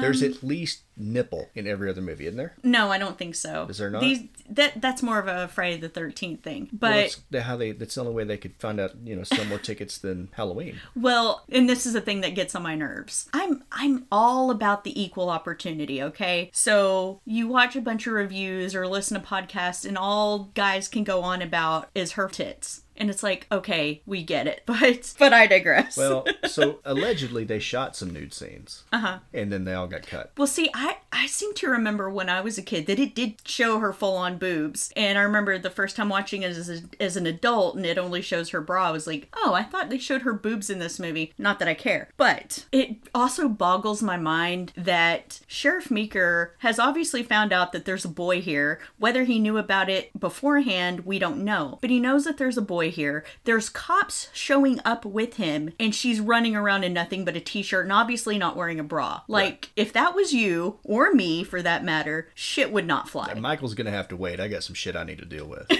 like, little girl, you better get your ass up the stairs and put on some clothes right damn now. you go get dressed while I skin this boy. Exactly. so Rachel walks into the house, of course, to see Brady sitting there. So, of course, she's pissed off still. And Meeker starts passing out um, guns and ammo uh, to everyone, including Brady. And Brady's like, I, I'm gonna head out. But Meeker tells him, You need to stay here. Just stay. And by the way, if I catch you groping my daughter, I'll use that shotgun on you. Which, but I'm sorry, guys. I have, yeah, we, we've made no bones about being parents, so. These these movies hit a lot different when I'm you're just a trying to figure out why you just Arsenio Hall rooted. like you did the fist pump and everything. But here's what I don't understand about this. He hands him a toolbox and tells him there's a hammer and some roofing nails and he needs to go board up the attic. Yeah. The fuck are you gonna board up with roofing nails other than shingles? Don't nail all nails. I mean, I use different types of nails on everything. Okay, I'm gonna have to show you a roofing nail sometime. You ain't gonna nail down shit other than shingles with a roofing nail. and what is there to board up? You heard it here first, guys. Why why would he need to seal the attic? I it does I don't know. Maybe he assumes that Michael's gonna climb up the house and sneak in through the attic. What, he's gonna spider monkey up the side and come in a soffit vent or It's something? Michael Myers. Okay. You actually never find out how he gets in the house, so it doesn't matter. But I just that whole take these roofing nails and go board up the attic is fucking stupid. Deputy Logan uh, goes outside and notices that someone has definitely been in his car, but oh well, and goes right along. Well, because the door's standing open. Yeah, and now everyone is trying to fortify the house. Brady at this point goes to check on Rachel and Jamie and wants to know what's going on. And when they mention Michael Myers, he's like, "Who did who did that, who that is?" Which I'm like, "How do you how have you lived in Haddonfield? I mean, maybe he's not been there his whole life, but it's like if you live in Haddonfield, how do you not know about Michael Myers?" Which was pretty much Rachel's reaction too. Like, 78, didn't you hear? And Jamie says the kids at school were right, and it's very sad. And then she starts to cry. So the house is now secure, except that Brady still really hasn't patched up the attic. But Michael, as we know, has definitely made it inside. So Meeker is trying to use the emergency frequency on the radio to reach out to state police. Once Jamie is asleep, Rachel makes her way downstairs and asks when they can go home. And right about that time, Meeker's finally getting a response. Loomis decides to leave back for the Carruthers house, convinced that that's where Michael will be. When told he who's gonna stop him, Loomis says my favorite line in the whole damn movie. Maybe no one can stop him, but I've gotta try. I, I love that line. And then he just walks out the door. Like a badass. Well, that's not really where I was going with that. But yeah, we'll go with that. So there's a scene there where Meeker locks the front door because he has keyed locks on the inside of the house. Mm-hmm. So you have to have a key to get out. Mm-hmm. He locks it, gives it to Deputy Logan, and he was like, everything's secure. This is the only way in or out. Right. The door was locked. Loomis walked up there, opened the door, and walked the fuck out. and he didn't unlock it first because Deputy Logan had the key. right. And why would you have a keyed entry on the inside of the house? You turn it into a death trap. And this is not the first movie they've done that in. I want to say in one of the Nightmare movies. The they first had one. Mm-hmm. that shit in there, like a keyed lock on the inside of the house. Yeah, Nancy's not- mother locked her in the house. That's not up to code. You can't do that. like, if your house catches on fire, you're gonna die. Well, you remember when we moved into our house, we saw that London's bedroom had a door that locks from the outside. Yeah, I don't understand it. It doesn't work. kind of makes me wonder, like, The what people were they? that lived here before, why were you locking that door? yeah, like, mm, that kind of raises all kinds of questions. But yeah, that that hole he just walks right out and the door's supposed to be locked. It doesn't make sense. It's not consistent. But you know what? They missed a pink fucking Michael Myers mask during editing, so why wouldn't they miss that? True. In the kitchen, as Kelly makes some coffee for the long night ahead, Rachel confronts her about Brady. Rachel at first tries, sorry, Kelly at first tries to deny any wrongdoing, but then tells Rachel she needs to wise up to what men want, or Brady won't be the first man she loses to another woman. So, honey, is that really all men want? Is just TNA? No, it's not all men want. Girls on bread? That's what Joey wants. Now I will say that at, at Brady's age, it probably is all he wants. But at some point he'll get older and he'll find out that that woman is going to cheat on him too, and he will change his priorities and what he wants. So So Rachel says, "Have some coffee," and tosses uh, coffee at Kelly. Except it doesn't look like coffee; it looks like just water. okay, so is that what you got from that? Yeah. Okay, here's what I got from that. It's fresh coffee. Uh-huh. She splashes it on her shirt. Uh-huh. There's no bra underneath. Uh-huh. And she's just like, you bitch. Instead of, fuck, that's hot. Yeah. So was she serving him cold coffee? I don't know. Yeah, but that just she's she splashes coffee on her, and she's just pissed off because like ugh, eh, eh, I don't know. I'm angry. I'm sorry. That should have been hot ass coffee. anyway, carry on. so Meeker decides to chase down the mob for. I guess he's trying to radio them, and he can't reach Earl or anybody. Well, he hears over the radio when they're in the basement that they just killed somebody Yeah. by accident, and so he, that's his thing. I've got to stop this. Yeah. So he puts Rachel in charge of the radio. And about this time, Jamie wakes up and she's looking for Rachel. And as you know, she's sitting there by the radio, obviously scared and hearing every creak and noise in the house. And Kelly starts going out to give out the coffee, and she thinks Deputy Logan is still sitting in a chair, rocking chair with his shotgun, but quickly, Well, when she lights the candle, she strikes a Yeah. match and lights the candle, and the whole time she's like trying to make small talk. Yeah. And then when she goes to light the candle, she sees the The body of Deputy of Logan. Deputy Logan. Yeah. And apparently Michael crumpled him up like tinfoil and stuffed him in a corner. Because all you see is like his face and what a hand Uh-huh. or something. So like he fucked him up, and nobody in that house knew it. right. So How do you make human origami and no one knows that that happened? Well, it's very obvious. Michael drew a picture of him and then crumpled it up. That explains it. Damn, I was confused too. That clears it right up. this shit ain't over yet, bitch. anyway, so she turns around after discovering the body, screaming, only for Michael to take the shotgun and fucking impale her ass through a door. Okay, so this is supposed to be one of those, I'm going to use my most hated word, iconic kills. Even the stuntman said this was his favorite one. And was in the first one, he nails a boyfriend to the wall with a butcher knife, right? Mm-hmm. So this is kind of his thing. I pin humans to walls with objects. Right. And I'm okay with that. You do you, boo. But, God, I hate that. but, I hate What- that phrase. but what he doesn't do is act like Michael Myers after he does it. And this is another one of those movement things that I just hate. yeah. when he stabs her through the torso with a shotgun, which creative, but he nails her to a door with the shotgun pointed at an upward angle, so she would have just slid right off. But that's not the point. He just like turns around, and walks off. Like I don't want that. I want that head head turn from the first one. I want Nick Castle. Mm-hmm. I want a Nick Castle where he's like studying his handiwork kill, and then silently moves away. Mm-hmm. Not like I'm wearing my fucking tap shoes and I'm gonna stomp off of this bitch. I just oh, it could have been so good.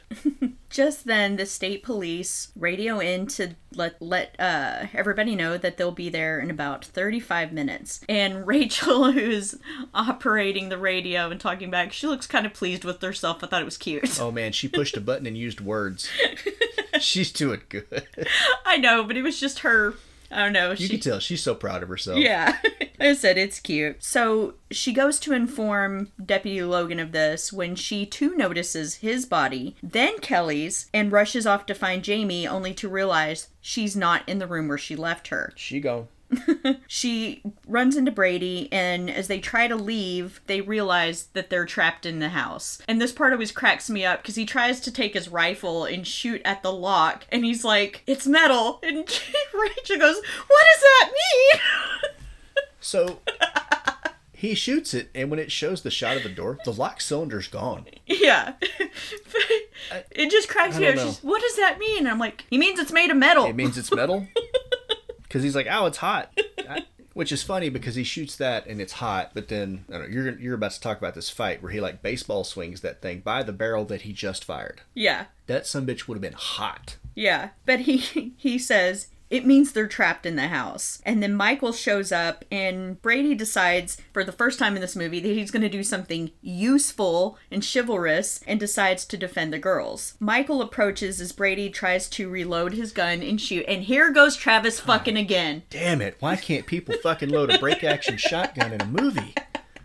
But this is the second one. He does the same fumble shit that the guy does in uh, Tales from the Hood. Yeah. Like so whether it up, it's it kicks the shells out. You put two in and close it. It's not hard. So whether it's uh, supernatural killer dolls or Michael Myers, nobody can fucking load a shotgun If under one pressure. of those is coming at you, you can't load a shotgun. I can, you know what they need to do is put a pump action shotgun in one of these. Let's see somebody try to load one of those while Michael Myers is coming at you. That would be that would be like a Charlie Chaplin movie or something. it would be hilarious. Yeah. Idiots. So once Brady gets reloaded and tries to fire, Michael knocks him the hell down. Brady tries to, yeah, he tries to swing the rifle with the butt of the, the butt of the rifle and tries to throw some punches, but Michael ultimately grabs him by the head, lifting him off of his feet, which I always love that. I always find that really impressive to see their strength. And I'm I've always kind of been unclear as to what this kill is. Like, does he crush his head? Does he does he break his neck by lifting him up yeah, by he's the kind of got his neck, and you can see where he's kind of squeezing. So I don't know if he like crushes his windpipe or Yeah. what. But I have an issue. Okay, you mentioned the strength. Mm-hmm. It's impressive when you see them do it, but they don't have it all the time. Mm-hmm. Have you noticed that? Like nearly all of them don't have that super psycho killer strength all the time. Mm-hmm. Because immediately before he decides he's going to go a few rounds with uh, Michael Myers, he gets Michael. They're fighting over the shotgun, and Michael smashes him in the face. Oh with it yeah, yeah. if Michael's strong enough to lift him up by the neck and just crush it his his neck or his throat or whatever with his bare hands, him Michael hitting him in the face with that shotgun should have killed him. Right. You would you would think. I mean, so the strength at the very least, crush his fucking face. like sometimes they're super super strong and sometimes they're normal people. Yeah. It seems. And if they're going to be super strong, make it consistent. I mean, if he's going to be fucking Superman, he needs to be Superman all the time. Don't cut out that Clark Kent bullshit. Mm-hmm. I, I don't know because Superman's going to pretend he's Michael Myers. He doesn't have to pretend that he's not strong. like I'm gonna fuck you up all the time. So anyway. Rachel and Jamie head up the stairs toward the attic and says, "Leave us alone, God, please leave us alone." Like she stops running to to turn around and scream that. yeah, and I'm, I'm always waiting for Michael to be like, "Well, since you said please, since you were so polite, I'm gonna leave you alone." Or just laugh at him. it just cracks me up. So they get up to the attic and escape out uh, a window up there, the one that Brady was supposed to have fucking boarded up. Well, originally the house was supposed to be on fire, and that's what drove him out that Right, window. right. Like the, in the script, the house was supposed to be on fire, and because we put stupid locks on the doors downstairs, you can't get out, and that was their their path of egress was to go out the window and onto the roof. Right. But budget wouldn't let them burn the house down. So And something else I don't understand here is that while in the attic, Michael finds his signature weapon, his trusty butcher's knife. so the okay, correct me if I'm wrong, but the the butcher knife is his signature weapon. Right. Yes, Freddy's Yes. got the claws, Jason's got the machete. The butcher knife is kind of his thing. Yeah. right? Mm-hmm. He's Gordon Ramsay in the off season. On season, he kills teenagers. Yes, but he doesn't pick up his signature weapon until what? We're an hour and fifteen minutes or so into the movie. Like we're almost to the end, and then mm-hmm. he doesn't kill anybody with it. Yeah. Wait, he does. Does he? He does. We'll get to the truck scene in a minute because I questioned that too. So I'm wrong. I was wrong about that. Okay. But anyway, yeah, so he chases him onto the roof, which they built like a tiny house. It was only like six feet off the ground because those were like real slate tiles. Mm-hmm. So when you see her slipping and sliding, that's real shit. Yeah, because it was the tiles were wet and they were to ice over. And so, as if, you know, as if the scene weren't stressful enough, these are not stunt people on this roof. It's the real actresses and George Wilbur up there sliding on these tiles. And that would fucking terrify me. Like, that, that scene is stressful to watch. Well, George Wilbur is a stuntman, so I mean he's used to getting paid to injure himself. But if it's me, I'm like, nah, no fucking way. were not. And Danielle Harris, they used her in as many of those as they could. Yeah. But the thing I don't understand about this is that maybe they didn't have airbags back then for people to land in. Mm-hmm. But when we were watching the making of, did you notice that their safety net or whatever to keep uh, if uh, one of the actresses were to slide off the roof by accident, even though it was just six feet from the ground, still far enough you could get hurt if you land wrong. Especially Danielle Harris. That, that might have. Yeah, 'cause she was freaking tiny. Yeah. They're instead of putting down like airbags and shit, they put stunt people around the house while they were filming it so they could catch them when they fall off. Well, the I roof. believe they did say that they had, they did have a couple of those air they did things. but they also had stuntmen staged around it to catch them. Yeah. it's so you can hurt two people at the same time.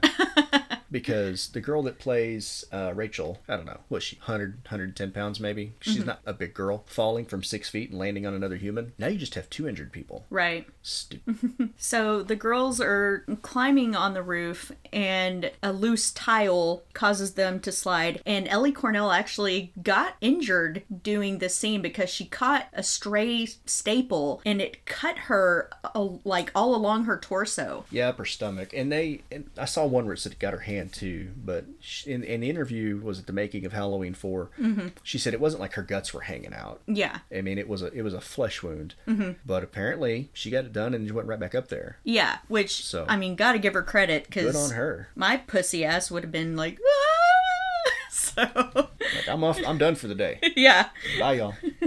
I'll be in my trailer. So they try up the roof again with Michael now also on the roof. Rachel gets Jamie to, uh, she tries to send her down off the house with looks like a antenna cable, but Michael attacks, causing Rachel to fall off the roof, seemingly dead. Jamie finally gets down, and that whole thing with her hanging from that cable from the house, like I, I, I think they said they only had Danielle Harris for close up shots and stunt person or double for the wide shots. And it looks like it might have been a dummy from the fall off the roof to the end of the cable. Uh huh. And probably instead of a stunt person. I'm sure they didn't use Danielle Harris. Yeah, but oh man, I, like this scene was really tense to watch. It was. Except for one thing. You cannot die from falling out of a window or off a roof in a Halloween movie. Nobody can die from that. Michael doesn't die from that. Rachel doesn't die from that. Later, Jamie Lee Curtis doesn't die from that. Which one are you talking about? Uh, the most recent one, right? Because didn't he throw her out the window? I haven't seen 2018 very many no, times. the, the Danny McBride version. That- yeah, 2018. Yeah, he throws her out a window, looks away, and when he looks back, her body's gone. oh, nice So, callback. you cannot die from falling out a window in a Halloween movie. Good stuff. So Jamie finally gets down, finding Rachel, and is unable to wake her. And it's a really heartbreaking scene because, like I said, her crying is just so realistic, and she's begging her to come alive, come alive, and it's really, really sad. It's an odd dialogue choice, by the way. And it wasn't her choice. And I'm sure it was written that way, but She then sees Michael and starts screaming hysterically and running away, right as Rachel wakes up. Loomis finds Jamie and urges her to lead him to the school for some reason. Yeah, well, so allegedly, Danielle Harris talked about this in uh, 25 Years of Terror. That when she was doing that scene, when they were filming it, I guess it was a lot longer than what it, you see in the movie of her, you know, running around screaming for help and stuff. That somebody uh, at like 4 o'clock in the morning heard her, somebody in the neighborhood, and called the police. and the police showed up. Wow. So, but apparently the story ended up in the the Inquirer because that's a reputable news source. Right. That The uh, TMZ that- of the day. yeah, that somebody tried to kidnap her off the set. Yeah. So, facts. So they make it to the school, and once inside, Loomis tells J- Jamie that they're going to be safe there. But Jamie says, You don't believe that, do you? And Loomis kind of laughs. It's like, Yeah. or no, maybe he says no, but it's it's just kind of funny the way he kind of Even he doesn't. yeah. And just then, Michael shows up, throwing Loomis through a glass door. Jamie tries to escape or hide, but for some reason, when she's sat there and nothing's happened, she gets up and starts like actively looking around again through the halls, which I'm like, no, you stay and hide. Right. But But- they had originally planned to shoot that scene with her hiding under a desk and Michael finds her. yeah. And then, of course, they end up using that shot later in Halloween H2O because Yeah. they didn't do it in this one. Yeah. Which I thought was really cool. So no matter how much they say this movie's not canon or whatever, Mm-hmm. they always use shit from the other Halloween movies in the, in the rest of the Halloween movies. It's nuts.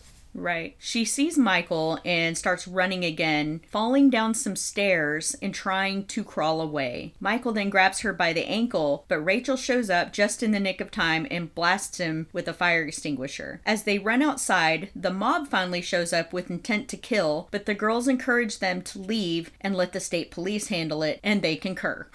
Well, it's so she comes out. Rachel does, uh, Carrie and Jamie, and they're like, Michael Myers is here, or he's inside. And one of the guys goes, "Where?" well, clearly he's at the 7-Eleven down the street. That's the reason we just ran out of the school. It's just a stupid exchange. I, I get it. Like, Kind of like, is- what does that mean? Here's the deal. This is not the worst script of any Halloween movie, oh, but it's got some God. major like dialogue issues. well, at least it's not, bitch, I will come over there and skull fuck the shit out But of you. But I mean, if you look at these rednecks, they might not have known that was a school. Maybe they've never been. Big Earl may have never gone. Who knows? Yeah. But So they get the girls in the truck and are driving away from Haddonfield right as the state police are starting to arrive in town. We then see Michael climb out from under the truck somehow. He's been there. I don't I don't know when, but he climbs out from under the truck, killing the men in the back. so this is where I was wrong because I was thinking he gets the butcher knife and never kills anybody. He still got it in his hand because I remember I questioned that when we watched it. Mm-hmm. I'm like, so he was how was he holding the knife while he was clinging to the bottom of this truck? Gotcha. Because Earl was driving like an idiot, Well, but somehow they had to get the fuck out. he managed to hang onto that knife, climb over the tailgate, and kill what three rednecks with it, and then throw. Well, one of them probably didn't die because one of them he just threw him off off the side, right? Mm-hmm. So the one that was totally oblivious to his other two friends getting murdered right next to him. We then get Michael's hand crashing through Earl's window, grabbing him by the jaw and just about ripping his fucking head off. Sick ass kill. It's Well, and- great. And this was one of the extra shots, right? Uh-huh. That they had Buechler come in and, and do. Yeah. So Rachel then, jumping to action, dumps Earl's body out of the truck, and the theme begins to, the Halloween theme begins to pound out, and it's great. As Michael is trying so hard to get Rachel, she slams on the brakes, throwing him onto the road. She he gets up as he does, and she stomps on the gas, running him over and knocking him into the woods. So on the original script, they were gonna have her run over him five times. Mm-hmm. When they did the shooting, they did three, and by the time they get finished cutting, it was that one shot of her hitting him with the truck. I don't know. I, I just you know Yeah. something that came to mind because I took I wrote it down. So Meeker and a bunch of other cops show up, and Rachel tells Jamie to wait inside the truck while she goes and talks to him. And funny anecdote here, I remember watching it in particular this scene of Jamie kind of popping up in the truck to look, and she's got her little eyebrow cocked. She has this this expression with her eyebrows that she always does a lot, and all throughout her career. And I remember you telling me, "Oh my God, she looks just like your sister." So I've never been able to unsee that ever, and now it's annoying. I'm sorry. I mean, she does, with the exception of maybe their hair, look identical to her when they were kids. Yeah, they don't now, but Well, if see- you look at pictures of your sister when she was that age and Danielle Harris, they look similar. Well, see, in my opinion, even now, they look very similar. Like, not identical, but some of their features are still exactly the same. So, yeah, just. I was like, damn you, Travis, Well, for I'm telling me that. I ruined that for you. But we see that Jamie has now left the truck and gone over to Michael's body. And she grabs his hand. Like, I don't know why. In- inspecting it or. I this part didn't make sense, and it's not Yeah. that she didn't do a good job acting it. This whole movie, she's been absolutely terrified of him Mm-hmm. till now. Now he's knocked down. I'm gonna go touch him. Well, maybe she thought he was dead. I mean, anyone else fucking would be, so it Yeah, stands but to you're reason. not gonna go over there and check for a pulse, are you? I wouldn't. I don't know. To me, this scene just doesn't make sense. Yeah. Michael slowly starts to get up and they tell Jamie to get to get away and she takes off running and the cops then blast Michael to kingdom come, knocking him down a well thing. Yeah. so they activated their infinite ammo cheat.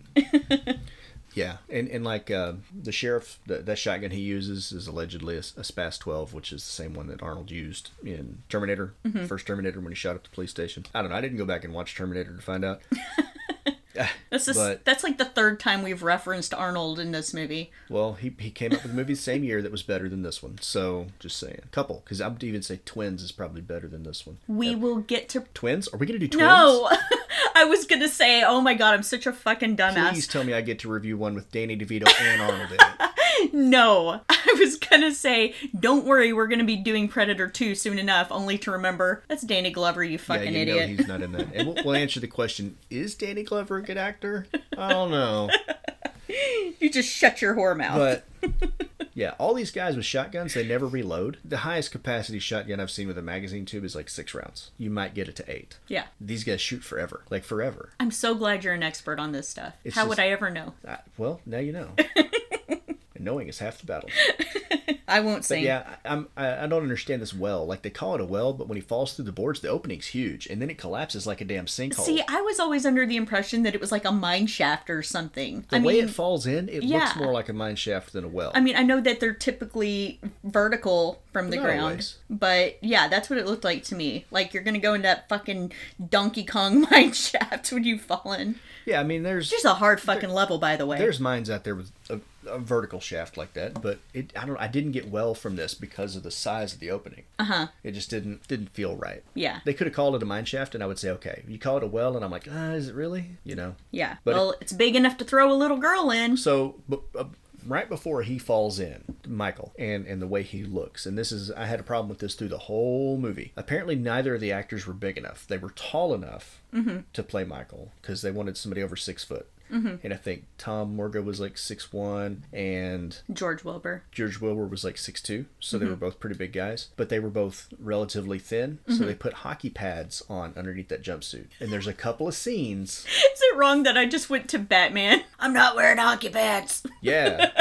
Yeah, but like you can tell on the shoulders and, and a lot of times when he moves, like when he kills Brady Yeah.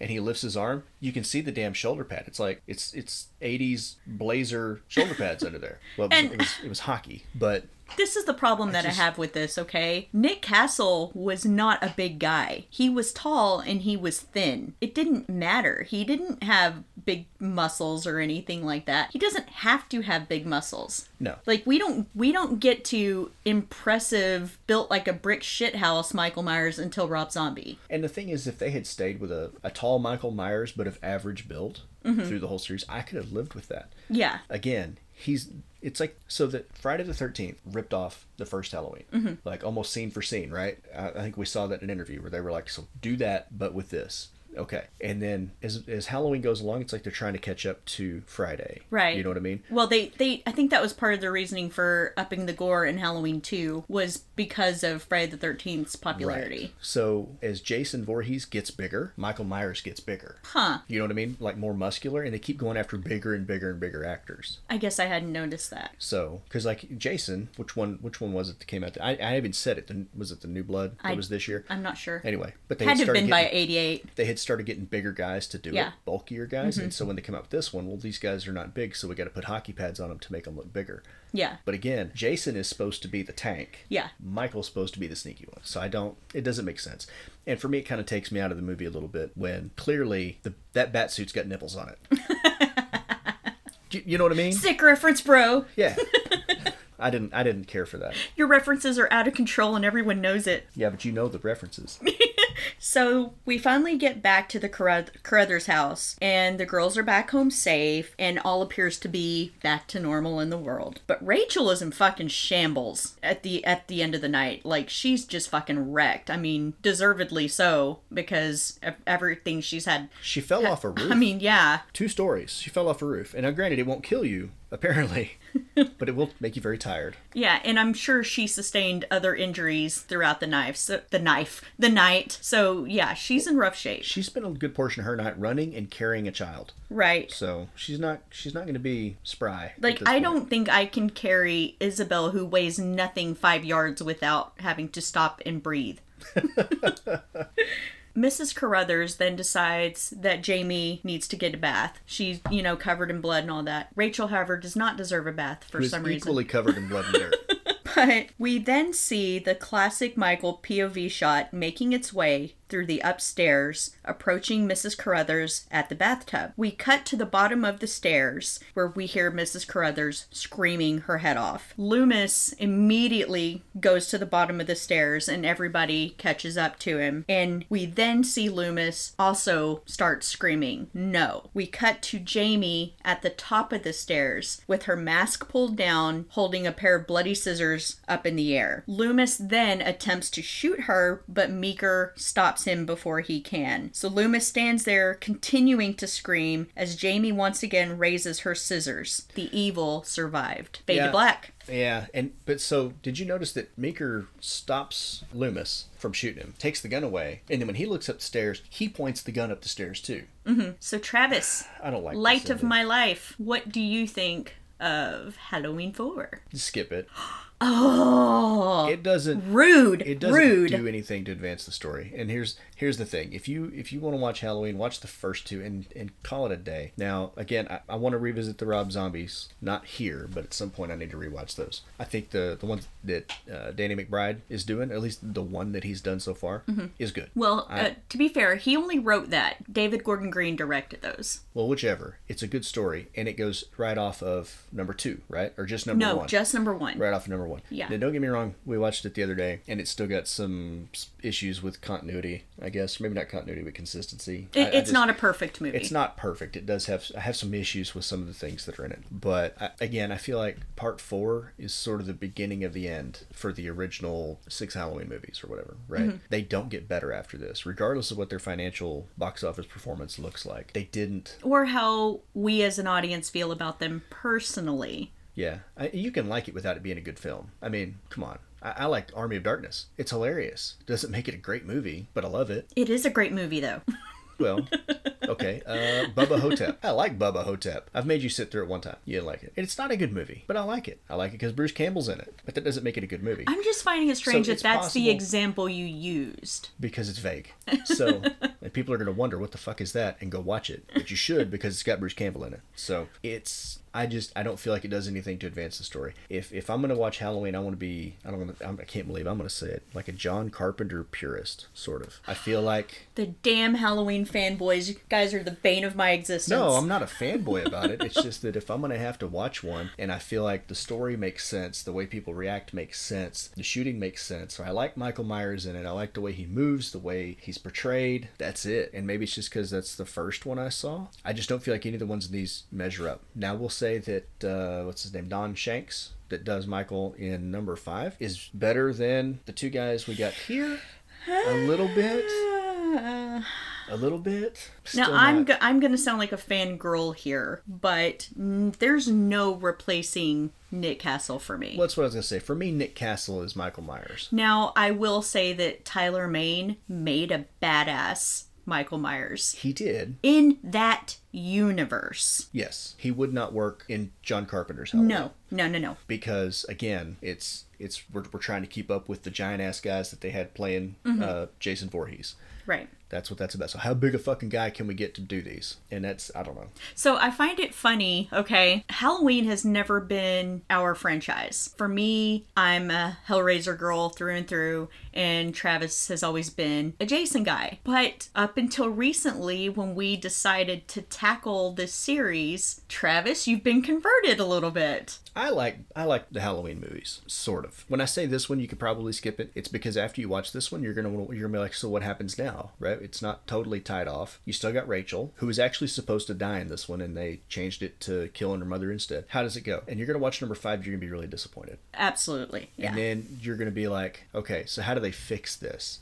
I need to watch number six, which is not called number six. It's called Curse of Michael Myers or whatever. Right. And it doesn't get better. It does not improve on this one. It doesn't really answer questions. I don't know. When they we, we watched the thing on on number five, and basically the guy that directed it was like, "Fuck it, we're going to do this stuff to do the movie, and it's somebody else's problem after the fact, right?" Yeah, he was So if you're going to watch number eccentric six, to say the least, you can't watch number six expecting it to fix anything that you found a problem with in four or five. If you're going to watch it, you're going to watch it for Paul Rudd because he's like the best Tommy Doyle. I, really. Paul Rudd's just the best, period. And it's just, I don't know. I don't feel like you lose anything by missing these. And if you watch the new ones, even the Rob Zombie version, you're not missing anything by not seeing these films. Uh-huh. I mean, if you're going to watch it, you need to watch it because you just like Halloween and you want to see Michael Myers. But you Well, don't I need think to, that's you don't why- need to watch them thinking I'm going to miss something if I don't because you really aren't. I think that's why these are divvied off as the Thorn trilogy because this whole three series, three movies have nothing to do with the three that preceded it. Well, they say that, but then they always reference them, even though their content is so out there. Yeah. But we're going to continue to re- reference these first two movies. Yeah. And I, that doesn't make sense to me. But I still Maybe- think it's funny that you kind of changed your mind a little bit and you could appreciate this character a little more. Like, I remember us going to see the movie that I pretend doesn't exist anymore, Halloween Resurrection, and What movie is that? that's the Busta Rhymes. I don't think I know that one. you are so full of shit. I've, my memory, I've blocked that one off. That's a painful memory that I don't want to remember. But I remember distinctly there was a scene where he was going to Jamie Lee Curtis's room in the asylum and he just walked through the door, like busted through it, and you were like, oh my god! yeah, and then that's when you turn it off. That's the end of the movie right there. It's a 15 minute movie. But so we're probably gonna dress up this year. Um, I'm gonna we're we're doing a theme. We're we're doing Friday the Thirteenth, and I'm I will be a camp counselor this year, and Travis will be Jason. But you originally wanted to be Michael. I did. And t- okay, listen. You can get a cheap Michael Myers mask, but then it looks like the Michael Myers mask that they used in part four, which looks like they made it out of plaster of Paris and a small animal. It, it, they're they're really bad. If you get a good one, I'm just not gonna spend that kind of money on a damn mask. I mean, let's be honest. It's a prop after I wear it one time. But it's a fucking awesome prop. Prop. Prop. yeah. I just can't justify. And I want it. So listeners, you And I'm need cheap to as hell. you need to be emailing and tweeting Travis and tell him buy his wife that fucking mask I don't check awesome. my Twitter. You know this. but yeah, I don't know. And maybe that's unfair. Maybe I would say that if you treat four, five, and six the same way you treat number three, or the way number three should have been, take the Halloween name off of it. Mm-hmm. If you took these, just change the mask on Michael Myers so it's not Michael Myers, take the Halloween name off of it, and make this a standalone trio, I could probably live with it. Does that make sense? Mm-hmm. But when you tie it back to the original the way they did, even though they said they weren't going to, and put Michael Myers in it, put the Halloween tag on it, I expect it to make sense those first two, and none of the the next three that I'm gonna have to fucking suffer through do. They just don't. So I always do the thing, and maybe it's because I tend to look at this series with rose colored glasses. Again, Halloween's not my favorite franchise. I, I've admitted that openly. But even in the bad films, I can still find some merit in each one, whether it's a particular scene or an action Michael does or a kill. I can usually, even in parts five and six, I can usually find something that I like in that movie. So I don't know.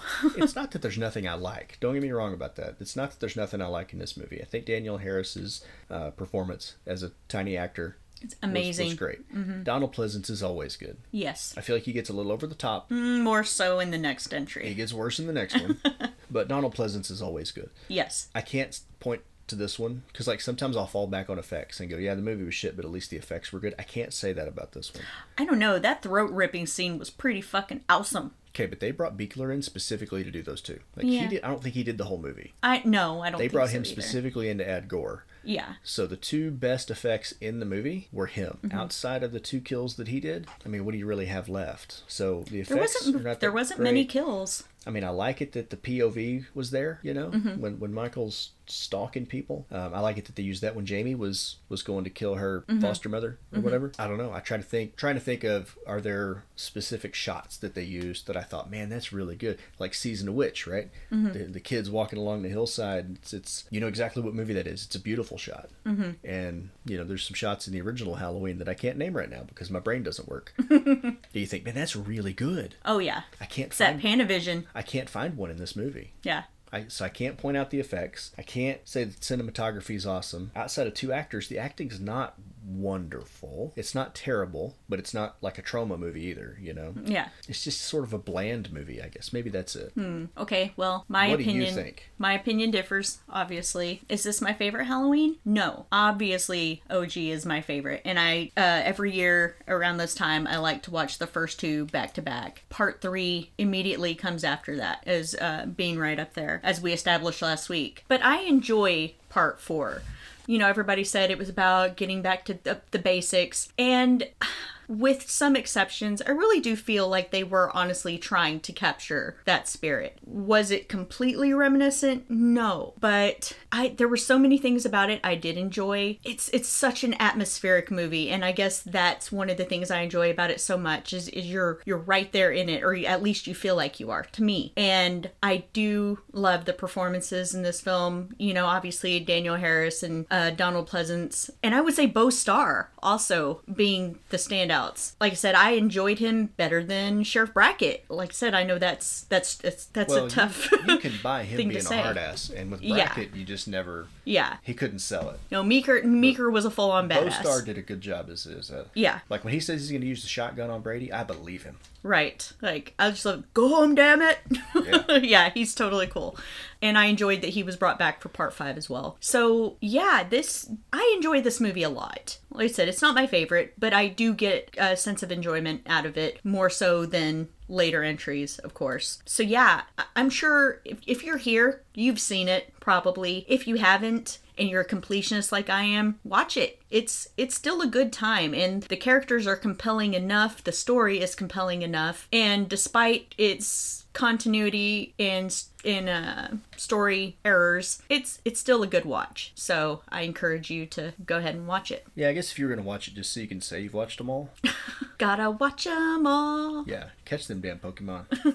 but again, and, and I think one of the other things, the issue that I have with the Halloween series as a whole is that they didn't get a Michael Myers and stick with it. You know what I mean? Like they should have used Nick Castle. Well, he went lot. off to become a director and a successful one, from what I understand. So I get that, but you know one of the things that I like about Friday the Thirteenth series is what when did when did Kane Hodder take over? And I Part know some seven. people don't like Kane Hodder's Jason, well, they're wrong. but I do because I think I probably saw those before I saw the other ones because that was my age group, I guess, and I think he's your favorite Jason, so those Yes. were probably the first ones you Without question. Uh-huh. Well, he get- he's not the one I started with. No, but I think that's where I started though. Mm-hmm. And for me, like you watch Nightmare on Elm Street, you get Robert Englund the whole way. Right. Freddy's one way the whole time. Well, except to that shitty remake. Yeah, but for every every one of them, it's always Robert Englund Mm-hmm. until you get to the remakes, and he's always Robert Englund being Freddy the whole time. So you get that consistency in in your title character's behavior. And up to a point, same with Doug Bradley. Yes, yes, with him too. Uh, the writing may be, eh, depending on which movie we're watching in any of those series. Right. But they act the same. They move the same. that They're- actor always brings it, no matter which film they, it they is. bring that character to life. Yes. And as much as people would disagree with me, I feel like Kane Hodder kind of brought Jason to life. Yeah. Like you get, I think he moves the best. His, Yes. His behaviors, the mannerisms that he gives. And he's just fucking intimidating. Eventually, they abandoned him for somebody bigger Ugh. because we got to get somebody bigger. Ugh. But and in Halloween, it's a different Michael every time. Mm-hmm. You know what I mean? Mm-hmm. And maybe it's because I saw Nick Castle do it first. That's how I expected him to always be. And so when you get somebody on screen that's not that way, it takes me out. It's a hard performance to top. It truly is. If you think about these type of characters, they're not going to change. They're psychopaths, serial killers, zombies, dream demons, whatever they are. They're going to be consistent in their behavior. So you need a an actor to portray them consistently the same way. And and guys, I I have stated multiple times now that Halloween's not my favorite, but that's not me discrediting the original in any way. The oh my god, the there's a reason why it's everybody's favorite. That movie is fucking scary. It's beautifully shot and it's it's iconic. It just is. I mean, from everything jo- John Carpenter made a truly perfect horror movie. And I'm not just because it's not my favorite series doesn't mean that I am denying those facts in any way. Well, Halloween as a series is just another example of them taking a good idea and running it straight into the ground. Yeah. He did it right the first time. They really They either didn't- needed to let him continue doing what he was going to do or they just needed to stop. Yeah, there was a reason he wanted to quit. That movie was tied up perfectly. Yeah. So, and I would go this far as to say, even though I've talked a lot of shit about Rob Zombie's movies, I think his remakes are still better than four, five, and six. they are. Yeah. I, I guess I can agree with you on that point. If you just want to say you've watched them all, if you feel like it's going to add something to the experience, then okay. But for me, I don't know. If I'm going to watch them, I'll, I'll watch one of the new ones that Danny McBride wrote, or I will watch the original. Not even so much number two. I can just watch the first one and be be content with that. I think. Mm-hmm. Well, part 1 ends on this note that's just it's it's indescribable, really. You you know you cut to Michael being gone and yet you feel his presence all around even though he's nowhere to be seen. And you just hear his Darth Vader breathing. Like it's fucking scary as hell. Yeah, I I- remember leaving that movie and just being like, "Oh my and, god." and I know I have spoken against ambiguous endings, right? Give me an ending. I I can live with that one. Yeah. I'm okay with that one. Yeah. I don't know why. if they never did part two, I don't think it would have affected me. If they if this had just been a standalone movie, I mean, yeah, th- there's a reason it's a classic. Yeah. And you know what? If if they'd really ended it there and not done another one with Michael Myers in it, I think probably at some point I would be like, okay, I need to know what happened now. Mm-hmm. You know. But I think if you look at what they did do since they didn't stop there, I would be more satisfied with an ambiguous ending than the trash that came after. That's that's kind of where I'm at. Yeah, So watch it if you feel like you have to. That's my opinion. It's good. Watch it. And on that note, guys, we're going to let you go. But first, I want to give my quick shout out to our content creator of the week. And this week, um, it's going to go to YouTuber 616 Entertainment. And Travis and I kind of actually had a blast watching this guy in preparation for this month's videos. He does these extensive series on all topics from wrestling to video games to now Halloween. And he's gone every month for a few months now covering the entirety of the Halloween franchise. And it's an amazing watch. It's a very long watch, but so worth it because he gave details that I had never heard with all of the documentaries I've watched, everything that I've read. He still managed to have stuff that I had never heard of before. Yeah, some of the stuff he's asked, like I did not find that. I need to go research that. I got to fact check that. Mm-hmm. So, but, But- it's good. It's a very, it's a very detailed overview. Yeah, and I first found him because he did. If you're a big uh, nerd like I am, he also did an extensive uh, history of Mortal Kombat, the the games, the game series, not the movie series, which is also such a good watch. I think it's like four hours long. It's very good, and he did one over the Resident Evil game series also. So check the guy out. He's funny as hell, very informative. I, I know I say that about everybody, but I, I like hearing everybody's individual takes on stuff, and it's even better if they know what the fuck they're talking about. And this guy clearly knew what the hell he was talking about. He treated it with respect and care as, as somebody who adores the series. Yeah, so but even great. he doesn't care for four, five, and six. He liked four actually. I think it was just five and six he massively shit on. But yeah, go check him out. Like I said, 616 Entertainment on YouTube. And next week we are going to be covering the dreaded fucking part five, The Revenge of Michael Myers. I'm gonna talk so much shit when we do that one. Yeah, Um, I, I know. just- it's I know you like slashers, but just buckle up, Buttercup. yeah, it's I- pretty bad. when we watch it and take notes, like- I'm not probably gonna have anything nice to say about it at all. So Uh, apart from Danielle Harris and Loomis, if you're gonna yeah. tune in and listen to that one and you love part five, I'm sorry. not sorry. All right, guys, we're gonna take off. Adios. Bye.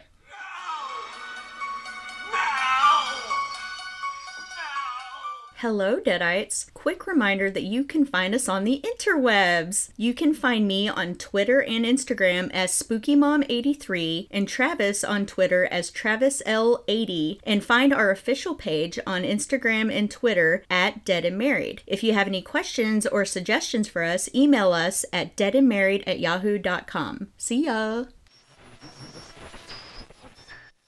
And Loomis tells Meekle, Meekle! Good job. Detep- deputy. Is deputy a word? It could be. Sorry.